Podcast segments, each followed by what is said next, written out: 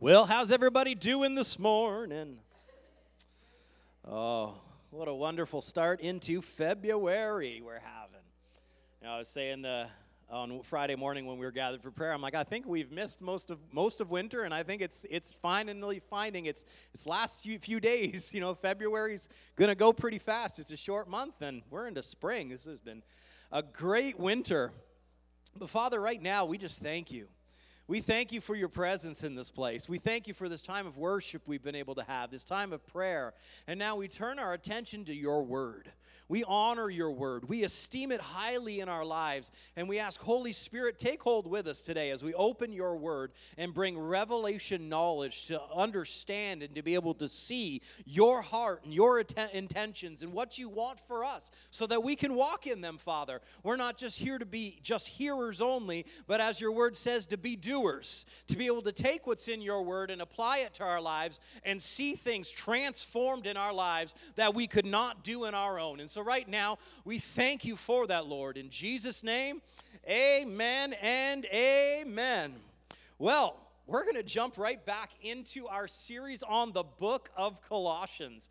And here we're, this is week number five now that we're into, and we have not made it very far at all. And that's okay. We said we're going to take our time. We're going to we're to break down what we need to break down so that we can have a good understanding of it. And you know, Pastor Robin said, well, he was doing offering last week. He said, you know, you should probably read the book of Colossians while we're going through the book of Colossians so that you can see and be like, oh yeah, we talked about that, or oh, this is what's upcoming, or oh, I'd like to know a little bit more about that. But he also said, he's like, you know, we spent a lot of time in other books, and there's a reason for that. Scripture interprets Scripture. And so when Paul makes a statement to the Colossians, it's most likely not the only time he said it or there might be things that he connected to it in the book of Ephesians, which we told you is the twin epistle of the book of Colossians. They cover pretty much the same content, just from two different directions. And so we can see a lot in the book of Ephesians. We look at the book of Thessalonians, 1st and 2nd. Paul uses similar language in his writings. And so, yeah, we're going to spend not all our time in the book of Colossians. We're going to look and let Scripture interpret Scripture. Let's say this your life experience doesn't interpret Scripture. We just have to be honest about that. Some people go, Well, I went through this. Well, we talked about that last week. Just because you went through it doesn't mean it was God's will for you to go through it. Some of it is our own stubborn will that said, I want to do this. And, uh, and when we talk about the will of God, which is where we've been stuck for the last three weeks, in verse number one and verse number nine, where Paul says in verse one, I'm an apostle by the will of God meaning it's God's plan and God's desire for me to be doing this. It wasn't my plan. It wasn't part of Paul's 10 year plan to be doing these things, you know, but God p- pulled him out of what he was in. He transformed him and he set him on a new course. But sometimes our stubborn will gets in the way. You know, some people say, well, God's got me going through things so that he can test me and he can teach me. That's against the word of God.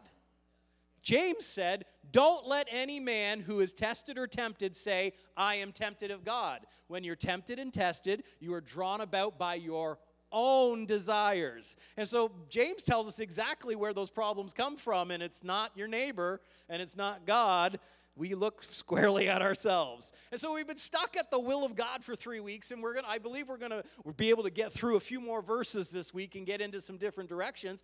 But the will of God is important. It's not Him saying, you have to do exactly what I say all the time. No, it's Him shaping you and molding you, transforming you, and putting you on a path of blessing. That's what the, the word thelema there, that is the will of God, it's a word that means it's the purpose of God to bless mankind through Christ. And so when he draws you by his will in directions or into things, the purpose of it is to bless you, to lead you into the things that Christ Jesus has prepared for you to walk in. And so God's got good things for you. And the Bible says, He who did not spare his only son, how shall he not with him also freely give us all things? And so by his will and by his spirit, he's drawing you in directions so he can bless you and get into your hands the things that Jesus has provided for you at the cross, at the death, at the burial, at the resurrection, and at the ascension. And so it's when he when he draws you in a direction, it's not to punish you, it's to bless you. And that has to be a radical shift that takes place in our thinking. When the word of God says do this and be this, it's to bless you, not to punish you. It's not to limit you.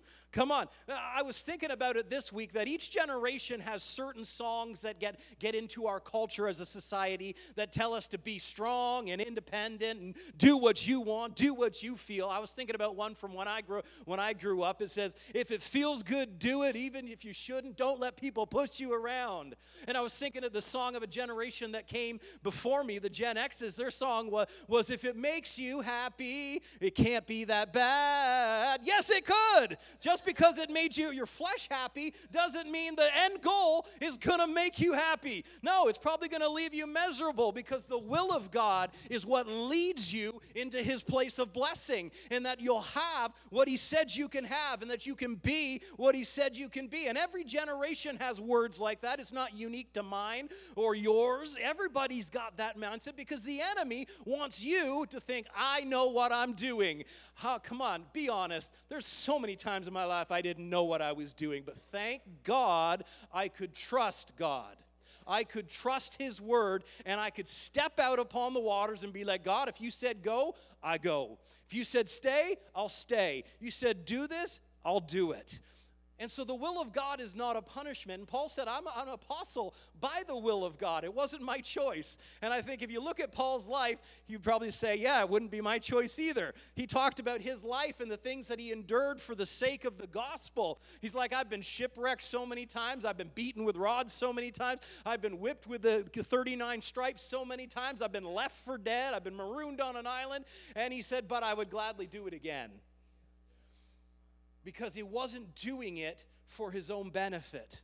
And there was at one point in Paul's life where he said, You know, I kind of feel like I'd like to just go home and be with God. I'd like to go to heaven. He said, But nevertheless, I'm going to stay and I'm going to fulfill my course. I'm going to run the race that has been set before me. Why? Because that's where his fulfillment and his satisfaction came from, that I'm walking in the will of God. So it's not a punishment. And the will of God is not, we're just going over a few things to get us all on the same page again, right? The will of God is not something that's hard to decipher. It's not something like, oh, we never know what God's going to do or what he wants. No. Paul told the Corinthians after that statement that eye has not seen, ear has not heard the things that, that God has prepared for those that love him. And we're like, oh, you'll just never know. Yes, you'll know. The next verse says, but God has revealed them by his Spirit. And so you don't have to be like, I don't know, I don't know, I can't know. No, change your confession. I do know and I can see. Jesus said that the sheep hear his voice and they know the shepherd. And so you know his voice. Jesus said of the Holy Spirit that he leads and guides you into all truth. He shows you things to come and he brings things to your remembrance. So the will of God is not something that is unknowable and it's actually pretty obvious. There's the general will of God, which is the Word of God. If you want to know what you should be and what your life should look like, go read the New Testament. Come on, and I've said this so many times. Major on what you've been called to. You are new covenant believers.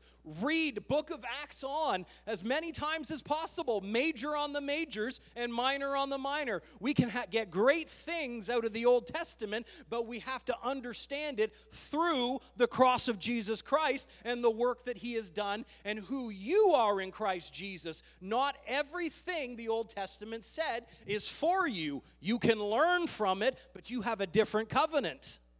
Come on, let's even say this, and people hate when I say this, but I'm going to say it anyways. Not everything Jesus said is applicable to you. You got to look at who he's talking about. A lot of the times he's correcting the Pharisees who were living under the law. Other times he was preparing his disciples for the covenant which is to come. And you're like, yeah, that's for me. But not everything said was directly applicable to you. You can learn from it, but you're a new covenant believer. Spend your time in the epistles that were written to the church. And if you are a Christian, you're part of the body of Christ, which is the church. And so that's what's for you. The will of God is the word of God, and it will give you the general will of God. It'll give you the general basis that he's saying, I want all believers to be like that. And the Holy Spirit will lead you into the specific will of God for you. Just like Paul, he wanted to go to Asia, and the Holy Spirit said, No, don't go that way. So he thought I'd go, I'll go to Bithynia. No, that's not where you're going. And then he came to Troas, and the, finally the Holy Spirit revealed to him in a dream, Go to Macedonia. And he said, I think the Lord wants us to go minister in Macedonia. And I always find that's, that's such a funny statement for me. He's like, No, duh. you just had the vision in a dream, and now you're saying, I think that's what he wants us to do. And so he went and did it. You know, we look at the, uh, the, the uh, in the book of Acts, the, the apostles, the disciples, they said, It seemed good to us to send men with Paul and Barnabas. And then later, when they were accounting, it says, It seemed good to us and the Holy Spirit. They realized that that understanding, that feeling was not just of themselves. They sent men with Paul. And the re- there's a good reason why they sent men with him. When they got to where they were going and they delivered the message, Paul and Barnabas got in a fight. And Paul, they were going to go out on another journey together. And Barnabas said, Hey, let's bring John Mark again. And Paul's like, No, he abandoned us on the last journey. We're not bringing him. And it caused a sharp dissension. And then from amongst those men that they sent with them was Silas, who realized, Hey, I'm here for a purpose. I was sent to this place for a purpose. Paul, I think I'm supposed to go with you. And Paul's new traveling companion was already there prepared because it seemed good to them. And so the Holy Spirit will lead you into the specific will of God, and the Word of God will give you the general will of God, and the Spirit of God will never violate the Word of God. I've heard too many people over the years say, Well, God told me to do this. And I go, Well, the Word says something else. You're wrong. You know, we had one guy stand up one time and said, Well, God told me I, am not supposed to give anymore. I'm like, Well, that's fine if you don't want to do it, but don't say that that was God because the word says, Give and it shall be given unto you. Good measure, pressed down, shaken together, running over, shall men give unto your bosom. And it says, With the measure that you put out, is the measure which you'll return. Which Paul lines up the same way. He says, he says, each one give as you purpose in your heart. That's between you and God. And it says uh, that not of necessity or grudgingly, for God loves a cheerful giver. So if you don't want to give, that's fine, but don't tell uh, say that it was God because God's word says elsewise. He says, if you give sparingly, you'll reap sparingly. If you give bountifully, you'll reap bountifully. And you have to understand, he was not talking about the quantity there, he was talking about the obedience. Because Jesus, he sat beside the treasury one time watching people give in their offerings. And it says a rich man came and he poured in a lot. And he had there was a lot of fanfare. And then this poor widow came and put in her last mites. And Jesus said, Whoa, this woman has given more than all because out of her poverty, she put herself into the hands of God, trusting that He would protect her and provide for her. And He says, This man has given out of his abundance, she has given with her heart. And so it's not talking about quantity, it's talking about obedience. If God puts something on your heart, you do it. And so this man said, Well, God told me. No, we knew what was going on in his life. He was facing a lot of pressures, and his business wasn't doing well. It was his own desires that were saying that. So don't let your desires and the pressures that you feel be attributed to God because the Word of God will not be violated by the Spirit of God, because John said the Word and the Spirit agree right? And so there's all kinds of times where we get into things in our lives. We're spending much too much time on this, but uh, there's lots of times we get into situations where our, our, our pre- the pressures and the feelings and the stresses make us feel like, okay, I got to do this. That's called being reactive. You don't have to react to everything that happens. You are called to stand. Paul said, when having done all to stand, stand therefore. Stand in what? on the Word of God, in the truth, with the armor of God on. And so there's going to be pressure to make you want to react. Don't fall into the pressure and don't blame God. You know, I remember one situation where a guy said to Pastor Robin and I, he's like, Well, God told me I need to do this with this business. And we both knew in our hearts in that moment that was not God. But do you think they could be convinced otherwise? No, because their flesh wanted to go in that direction. And of course, that business failed. So it was like, you don't attribute the pressures to the will of God. No, the Lord leads in peace. Come on. The Lord leads in peace. You can weigh your options and follow after peace. Jesus said, My peace I leave with you, not as the world gives, but as I give to you. And it says that the peace of God it will guard your heart and your mind. It'll guard those thoughts, those precious things, and be like, no, no, no, no. That's not how I've called you. But the word of God will never violate the will of God. And so, Paul, in verse number nine, he begins to pray for them. And he says, For this reason also, since the day we heard of it, we don't cease to pray for you, and we ask that you may be filled with all the knowledge of his will in all wisdom and spiritual understanding. We told you last week that that's not talking about natural wisdom, it's talking about spiritual wisdom, which Paul says you compare spiritual things to spiritual. We're not talking about the ways of man's wisdom, and that's important because there's going to be times I've had so many in my time in my life and I know you will as well where it's like naturally this is what I should do. This if I was going naturally alone, this is what I should do. And then the Holy Spirit said, Yes, but I'm asking you to do this. And man, it's always been good when I went, Okay, versus doing what I know to do. Now, if you know what to do and the Holy Spirit is in agreement with that, do it. It's when they conflict where you have a choice where there's natural understanding. This is what I would do if I was just purely a natural man. But you're not. You're not. You are spirit just like God is spirit. And He leads you by His Spirit into spiritual things which He's prepared for you. And so there'll be times where they agree and times where they don't. You have to trust that His spiritual wisdom and understanding will supersede the situation. And so he says, God, fill them with all the knowledge of your will, in all wisdom and spiritual understanding. And that's where we've been for the last three weeks. And there's a reason why Paul prayed that. In what we see in the next few verses of this prayer that Paul is praying for the church at Colossae is the results of being filled with the will of God, following after the will of God, standing in the perfect will of God, we see what happens to one. Because in a prayer, we also we see the intention and the heart of Paul, but then we also see the expectations that they should have. Come on, when you pray, you should have an expectation that something changed when you prayed. Come on, what did John say? John said that if we ask anything according to his will, he hears us. And if we know that he hears us, we know that we have the petitions that we've desired of him. So when we pray according to the will of God, there should be an expectation of reception. There should be a change from the prayer on. And so as Paul prays, fill them with the knowledge of your will and all wisdom and spiritual understanding so that this can happen. And so, what we see that is coming is what Paul expects to happen to people who know the will of God and choose to walk in it. And the first thing that he says, he says, that or because of the will of God, you may walk worthy of the Lord. And so, Paul's expectation was if you know the will of God and you choose to step into it, it'll cause you to walk differently, talk differently, look differently than if you had been outside of the will of God. There should be a noticeable difference in Christians who choose to follow after God, who ch- rather than just use God as an addition to their life.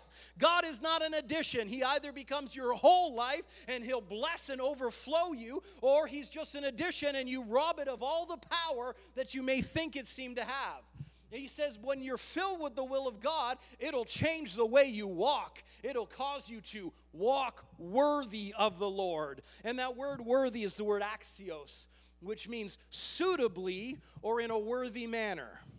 Meaning, worthy or suitably of the station in which you stand. What's that? I am a son of God. You are sons and daughters of God. We walk like sons and daughters of the God who created all the universe, who has reigned victorious over all. And you become an overcomer more than a conqueror because of who Jesus is and what he's done and who you are in relation to him. It changes the way you walk and you talk. We stop talking doubt and unbelief. We stop talking defeat on every turn. We stop talking worry and anxiety and we start talking the language that the Bible has that I am more than a conqueror in Christ Jesus. I always triumph in Him, I always win. We start putting the word on our mouth and we talk and walk differently.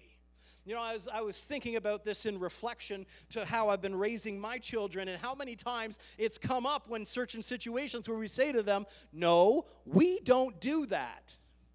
And it's important when you're raising your children that you set those boundaries because there's things that are, you know, somewhat cute when children do them. Know, that's a little bit naughty, but we laugh at it. Yeah, that's cute in children, not in adults. And if it's not corrected as a child, it'll flow into bad adults who don't know their boundaries. And so I was thinking about that, and a story popped up uh, a little while ago our oldest got into a little scuffle at school where he decided, I don't know why, that he was going to egg on an older student several grades ahead. And he, he took his hat and he ran away with it, and he was thinking, oh, this is fun, this is fun. The other kid did not. And when he caught him, he beat him up. And it was like, rightly so. You messed with somebody you shouldn't have and everything. And so we were telling him, like, you know, that's not how we behave. But that's not the point of the story. When his younger brother found out about it, he said, Oh, I'm going to go get his friends and we're going to go beat him up. and we said to him, We said, No, you're going to take the high road. Harrison was in the wrong. He shouldn't have done it. And he said, Well, some of us are going to take the low road. and we said, No, that's not how we act. That's not what we do. And that's not how the, our walk is going to look. We're not going to pay, pay hurt for hurt. You know, we're going to forgive and we're going to move on. You know, so the will of God will lead you into a place where you walk worthy of the Lord. You know, the, the book of Corinthians says this in Second Corinthians 5 that now then we are ambassadors for Christ as though God were pleading through us. An ambassador is someone who represents the will and the wishes of another. When a country sends an ambassador to another country, that person goes to represent what the country that sent them wants and wishes. They don't go and say, oh yeah, you should go to war with my country. You know, they, they don't stir the pot. They, they go, they, they hold themselves in restraint and say, no, here is the wishes. This is what we, that's, we are those ambassadors to this world. You are the only Christ that some people will ever see. You are the only Bible that some people will ever read. And so it needs to become, like Paul said, we become living epistles before them. Amen? In Ephesians chapter 4, we said that Ephesians is Colossians' twin epistle, in verse 1, it says, I, therefore, a prisoner of the Lord, beseech you to walk worthy of the calling which you were called, with all lowliness. And that doesn't mean like, oh, I'm such a worm. It means with humility. It means I submit myself under the Lord. And with gentleness. I don't need to be rash. I don't need to make snap decisions. No, I let the patience of God let level me down and hold me so that I'm not lashing out in ways that I don't need to. And it says, with long suffering, bearing one another in love, endeavoring to keep the unity of the Spirit in the bond of peace. More Christians need to think of that statement. Let's keep unity amongst the body of Christ. Let's keep unity in the church, keeping the bond of peace. You know, some people just come into the churches just to stir things up and then they move on to the next one and they stir things up and they have the mentality well the grass is greener somewhere else i got to move on. No you need to let yourself be transformed and stop stirring the pot from place to place. If every place is a problem it's not the problem you're the problem. If everyone else has got to work on themselves no no no you got to work on yourself. Amen In 1 Thessalonians chapter 2, Paul says this of himself. He's talking to the Thessalonians, Thessalonians and he says, You are witnesses, and God also, of how devoutly and justly and blamelessly we behaved ourselves among you who believe. So Paul's saying, guys, remember how we acted when we were with you. And he says, as you know, how we exhorted and we comforted and we charged every one of you as a father does his own children. Come on, he didn't beat his sheep, he didn't abuse them, he didn't, eh, didn't provoke them to wrath. He said, I exhorted you, I comforted you, and I acted like a father among you. And he says, that you would walk worthy of God who calls you into his own kingdom and glory. And so, walking in the will of God will change the way you walk, it'll change the way you talk, it'll change what you settle for. If the Word of God says this is what God has given to His children, why are we settling for less? If He says, I am the Lord who heals all of your diseases, why are we settling for sickness? If he says that he'll supply all of our needs according to his riches in Christ Jesus in glory, why are we settling for poverty and less? Come on. We settle for what the word says about us, not what the world has trained us to settle for. It changes the way we walk, the way we talk, and what we settle for. So he says, That you may walk worthy of the Lord, and it says, fully pleasing him. Now, that, that's not a statement saying that God expects you to do everything perfect in every situation, then He can be happy with you. No, the Lord is already happy with you. But this pleasure that He's talking about is related to Hebrews 11 6. It says, Without faith, it's impossible to please God. What is faith? Faith is birthed in a heart of one who responds to the authoritative word of God.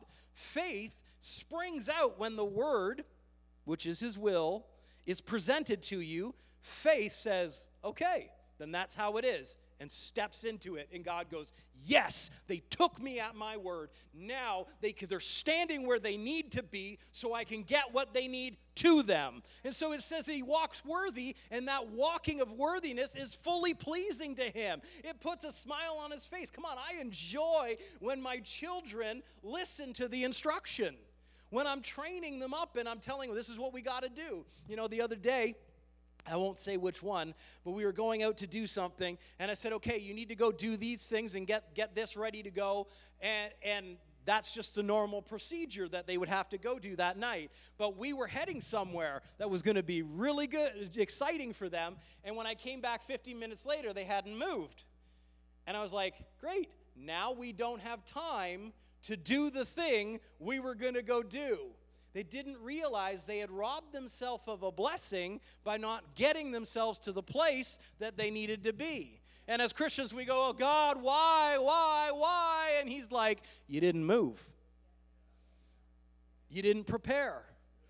I said I would overflow you with blessing, and you didn't prepare for it. You didn't move yourself. You didn't get to a place where you were ready to receive the things that I prepared for you. And it says, fully pleasing to Him, and it causes you being fruitful in every good work. Think about that. To be fruitful in every good work. You know, I'll be honest, I've not got to the place where I'm fruitful in everything that I do, but I'm more fruitful than I used to be. And I, I believe we all go through that process of learning to listen and to follow a little better. And the more we listen and the more we are in line with the Word of God, fruitfulness just begins to flow. Why? Fruitfulness is a product of being where you're supposed to be and what you're supposed to be. In John chapter 15, Jesus uses the example. He says, I am the vine and you're the branches. And if you abide in me and I in you, you'll bear much fruit. Why? Because a branch needs to be connected. And if a branch is disconnected, it doesn't have the life and the nutrients flowing to it. And when it does, what just naturally happens? Fruit. The branch doesn't sit there going, must prepare fruit, must build fruit, must grow fruit, must. No, when it's connected, it just flows it just grows. And so Jesus said, If you abide in me and I in you, you'll bear much fruit. So, the will of God comes first. It causes us to walk worthy, fully pleasing Him, being fruitful in every good work, and, everyone say, and, meaning these two things go together fruitfulness in every good work and increasing in the knowledge of God. You know, if you don't learn the basics, you'll never understand the more complicated things. That's why in our schools, each year, they need to learn certain aspects, right? So that the next year, the teacher can then build upon those things. If we don't learn the basics or learn what is needed in our season of preparation, there's no foundation for the next block of learning to be placed upon. And it's the same way with the will of God. He knows what you can handle and when you can handle it. And I'm sorry to our woke culture, he just does not pass people along. If you don't learn it, you don't move along. Come on. That doesn't help you at all. When he knows that you know and can stand in what you know, he'll teach you what's next. He'll build upon it. And that knowledge is increasing over and over. Let's think about Matthew chapter 25, where the, Jesus tells the parable of the talents. What did he do? He gave five talents to one, two talents to another, and one talent to the last. And it says, according to their ability, meaning he knew what they could handle and what they couldn't. And so the guy who got five talents, he went and he invested it and he made five more. So now he has 10. The guy who had two, he went and he did something with it and now he has four. The guy he gave one dug a hole in the ground and he buried it and hid it. And he said this about his master. He said, Because I knew you were a cruel and wicked master, and you reaped where you have not sown, so I hid it in the ground. Here's your talent. And the first two guys, the master said to them, Well done, good and faithful servant. You took what you had been given and you did something with it. What did he say about the one who did nothing? You wicked and slothful servant. And what he did is he took that one talent that that guy had and he gave it to the guy who now had 10. And well, how is that fair? Life ain't fair. it isn't. Life is not fair. And this is what he said when he gave it to that other man. He said, For to everyone who has, more will be given, and he will have abundance. But from he who does not have, even what he has will be taken away. When we try to protect and say, I don't want to grow, I don't want to learn because I'm comfortable, even what you have will be taken away. The only way forward is to learn to grow, walk in the will of God. We become fruitful and we increase in the knowledge of God. Amen? And as we keep following the chain down, it says, From there, we are strengthened with all might according to his glorious power. And so, as we follow through on these things, it's interesting how your strength increases. You know, I've been getting uh, my two oldest, we're out in the gym each, each day, and we're, we're teaching them now how to lift weights. And, and Harrison was complaining the other day about how his legs hurt from his squats. And I said, Good, you're growing. He's like, but it hurts. I'm like, yes, that's your muscles being broken down so that they can now carry a heavier load. The strength was increasing so that next time he hits it, he's going to go farther. He's going to lift more. He's prepared. And that's exactly what happens each time we choose to step out into the will of God and follow after his word. We learn to be stronger and to go further. And so you may say, well, yet you have a little strength right now. That's okay. See it through, and strength will increase, not according to your ability, but according to his glorious power. It's Christ in you, the hope of glory. Come on, and He will sustain you and He will increase strength for you as you walk out His will in your life. Amen? You know, we often quote, I can do all things through Christ who strengthens me, and we shorten it down to, I can do all things. No, you can't. You cannot do all things. And we should stop lying to our children saying, you can be whatever you want to be. No, I could not be a prima ballerina.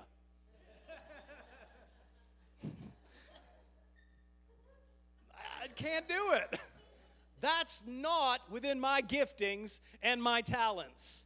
We should discover our children's talents and giftings by exposing them to different things. And when you discover what they're good at, push in and go like, okay, now let's let's level into that. You can't be whatever you want to be. You can be what God has created you and called you to be. And so when we say I can do all things, yes, through Christ who strengthens me, which means I'm going to be walking with him, I'm going to be listening to him, and as I'm with him and working, strength flows because he's teaching me and he's growing me. In the twin epistle of Ephesians, Paul prayed this in his prayer in fir- the first chapter. He said to them, That you may know what is the exceeding greatness of his power. That you would know what is the exceeding greatness of his power toward us who, say that next word, believe. What is believing? It's the word pisteo. It means your faith in action. Not your faith on the couch, not your faith dormant. It's faith in action. There's an exceeding greatness of power to, towards those who are stepping out on the water. Isn't that what P- Peter did? Jesus comes walking on the water and he says, If it's you, Lord, bid me to come. Jesus just said, Come. So G- Peter got out on the water and he started going. There was an exceeding greatness of power available to him because he believed and he stepped out on the water on the word of Jesus just saying, Come. He didn't say, Okay, Peter, this is the 10 steps of how to walk on the water. He just said, Come. Come out to me. Be with me. And Peter walked on the water.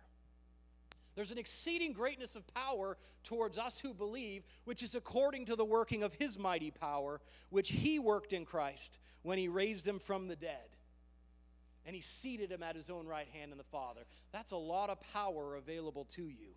That's the power that hit the grave, raised the dead, transformed his body into a heavenly body, raised him up, and sat him down on the right hand of the Father. That's the power that we are enabled to walk in when we say, God, I believe what your word says. I believe that's the will of God for me, and I'm going to walk into that. Amen? Back to Colossians. Let's keep following the chain. And so, as we're strengthened with all might, it says then next that we begin to give thanks to the Father who has qualified us. Think about that. The more you step into the things of God, it's like, Whoo, this is good. Thank you, God. You know, I think yesterday Pastor Robin said at uh, men's breakfast, he says, Oh, I'm still amazed of, of the things that God can do and the things that He's done in my life. Yes, when you begin to experience, go, Thank you, Jesus. Let there be thanksgiving. You know, just like we go back two weeks ago where Paul said, What is the will of God for you? Give thanks always. Give thanks always, for this is the will of God for you. And so it says, as we follow this chain, there's just thanksgiving begins to flow out to the Father who has qualified us to be partakers in the inheritance and the saints and the light. It says to be a partaker not a possessor, a partaker, because you can have something and not use it. But a partaker is someone who has it and says, Fine, I'm going to go ahead and use what I've got. And that's what happens as we begin to walk down this chain that starts with the will of God. We begin to partake of the things that He's called us to and prepared for us, and those blessings that are available to us because of Christ Jesus. We are partakers of the inheritance back to Paul's prayer for the Ephesians that lines right up with this. He says that the eyes of your understanding being enlightened, that you may know what is the hope of his calling and what are the riches of the glory of his inheritance in the saints. You have an inheritance from Jesus. The Bible says you are joint heirs together with him. Guess what? He's partaking. Come on. He has partaken. He's been raised to new life, and he sat down on the right hand of the Father. Jesus isn't lacking, Jesus isn't sick. And John said, As he is, so are we in this world. Not in the sweet by and by. One day when I get to glory. No, right here on this earth. I've been empowered. There's an inheritance for me to partake of. Amen? And it says in verse 13, and he has delivered us from the power of darkness, and he's conveyed us into the kingdom of his Son, the Son of his love. He has delivered us from the power of darkness. He has. Not that he will, and not that he is, he has. It's not a present tense reality, it's not a future tense reality, it's a past tense reality. The devil's not your problem. He's defeated, and you've been delivered from his power. The only way he can have power over you is if you submit yourself unto him. What does the Bible say, though? Submit yourself to God, resist the devil, and he'll flee. And so he has delivered us from the power of darkness, and he has conveyed us or translate us, or the better way is just put us into the kingdom of his son, the Son of His love. And from this moment in Colossians, the prayer begins to change. We've reached the end of where the will of God chain was going through that prayer when He hit Jesus, the Son of His love. You can't help but begin to pray without getting back to Jesus and being like, oh my goodness, He's so awesome. And He says it's, He's the Son of His love. And what we see in the next few verses here of Colossians, which we'll begin to look at now and next week is what's called Christology. Paul's Christology, which is his theology about Christ, about Jesus. Why, why is that important? Because there's a lot of stupid lies out there about what Jesus is and who he is and what he's done. You know, I was listening to one guy the other day. He's like, well, Jesus wasn't the Son of God. No, he was just someone that God gave the divine name to represent him. Hogwash. Somebody should go back and tell Paul that because he's about to tell you exactly who Jesus is and what he has done for you. And it all started with he was the son of his love. And that harkens back to John 3:16, for God so loved the world, which is you, that he gave Jesus on your behalf that whoever would believe upon him would be saved, not condemned. And so he is the son of his love. And it says, In whom we have redemption through his blood, the forgiveness of sin. You have been redeemed by the blood of Jesus, and you are forgiven to the fullest extent because every sin you would ever commit in your life was future tense when Jesus died for you. Everything has been put under the blood. And when we get to chapter 2, Paul's going to go into a little bit deeper into that, just how far forgiven you are. But it says, In whom we have redemption. Redemption isn't much of a word that we would use in our society. So here's a really good example. You ready? Just about uh, 10, 15 years ago, reality t- television began to be on the rise. And there was this, this show that was popular for a season uh, called Extreme Couponing.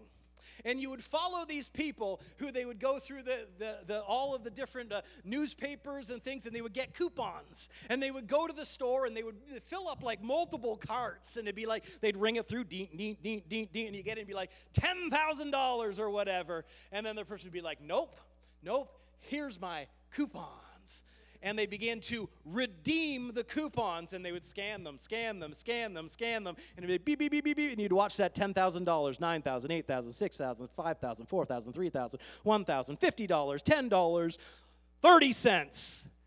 And they'd be like, Here's your 30 cents. Well, when Jesus redeemed you, he went all the way to zero. There is nothing that you owe, there's nothing that is against you because he's fully redeemed you. He's put everything that the kingdom of God had to offer, he scanned it through on your account, and then he said, It is paid for. You've been redeemed. I've given you the kingdom. I gave you everything that I have, the best that heaven had to offer. Here, it's yours, and it's paid for by my blood.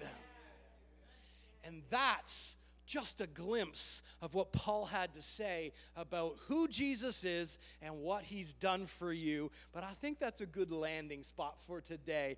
You know, man, Jesus has done everything that was needed.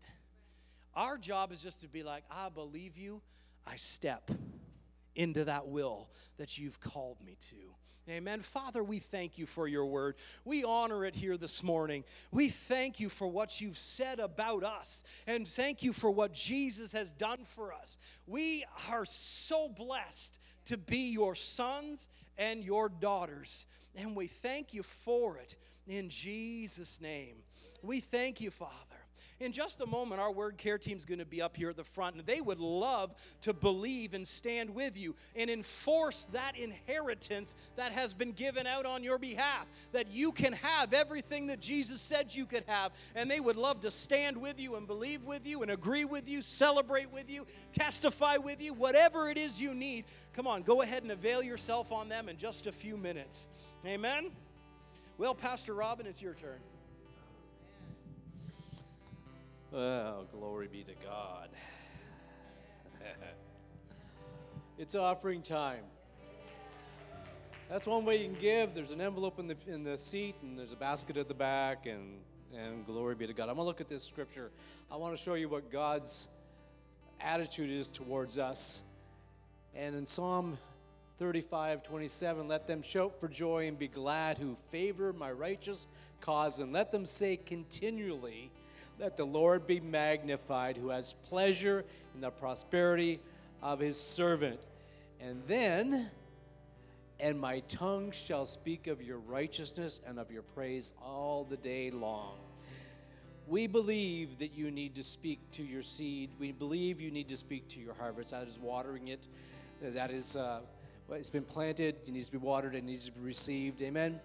And it's your voice, because you have a prophetic voice that speaks to that and says that very thing. And we can say that, Father, thank you. You have pleasure in my prosperity.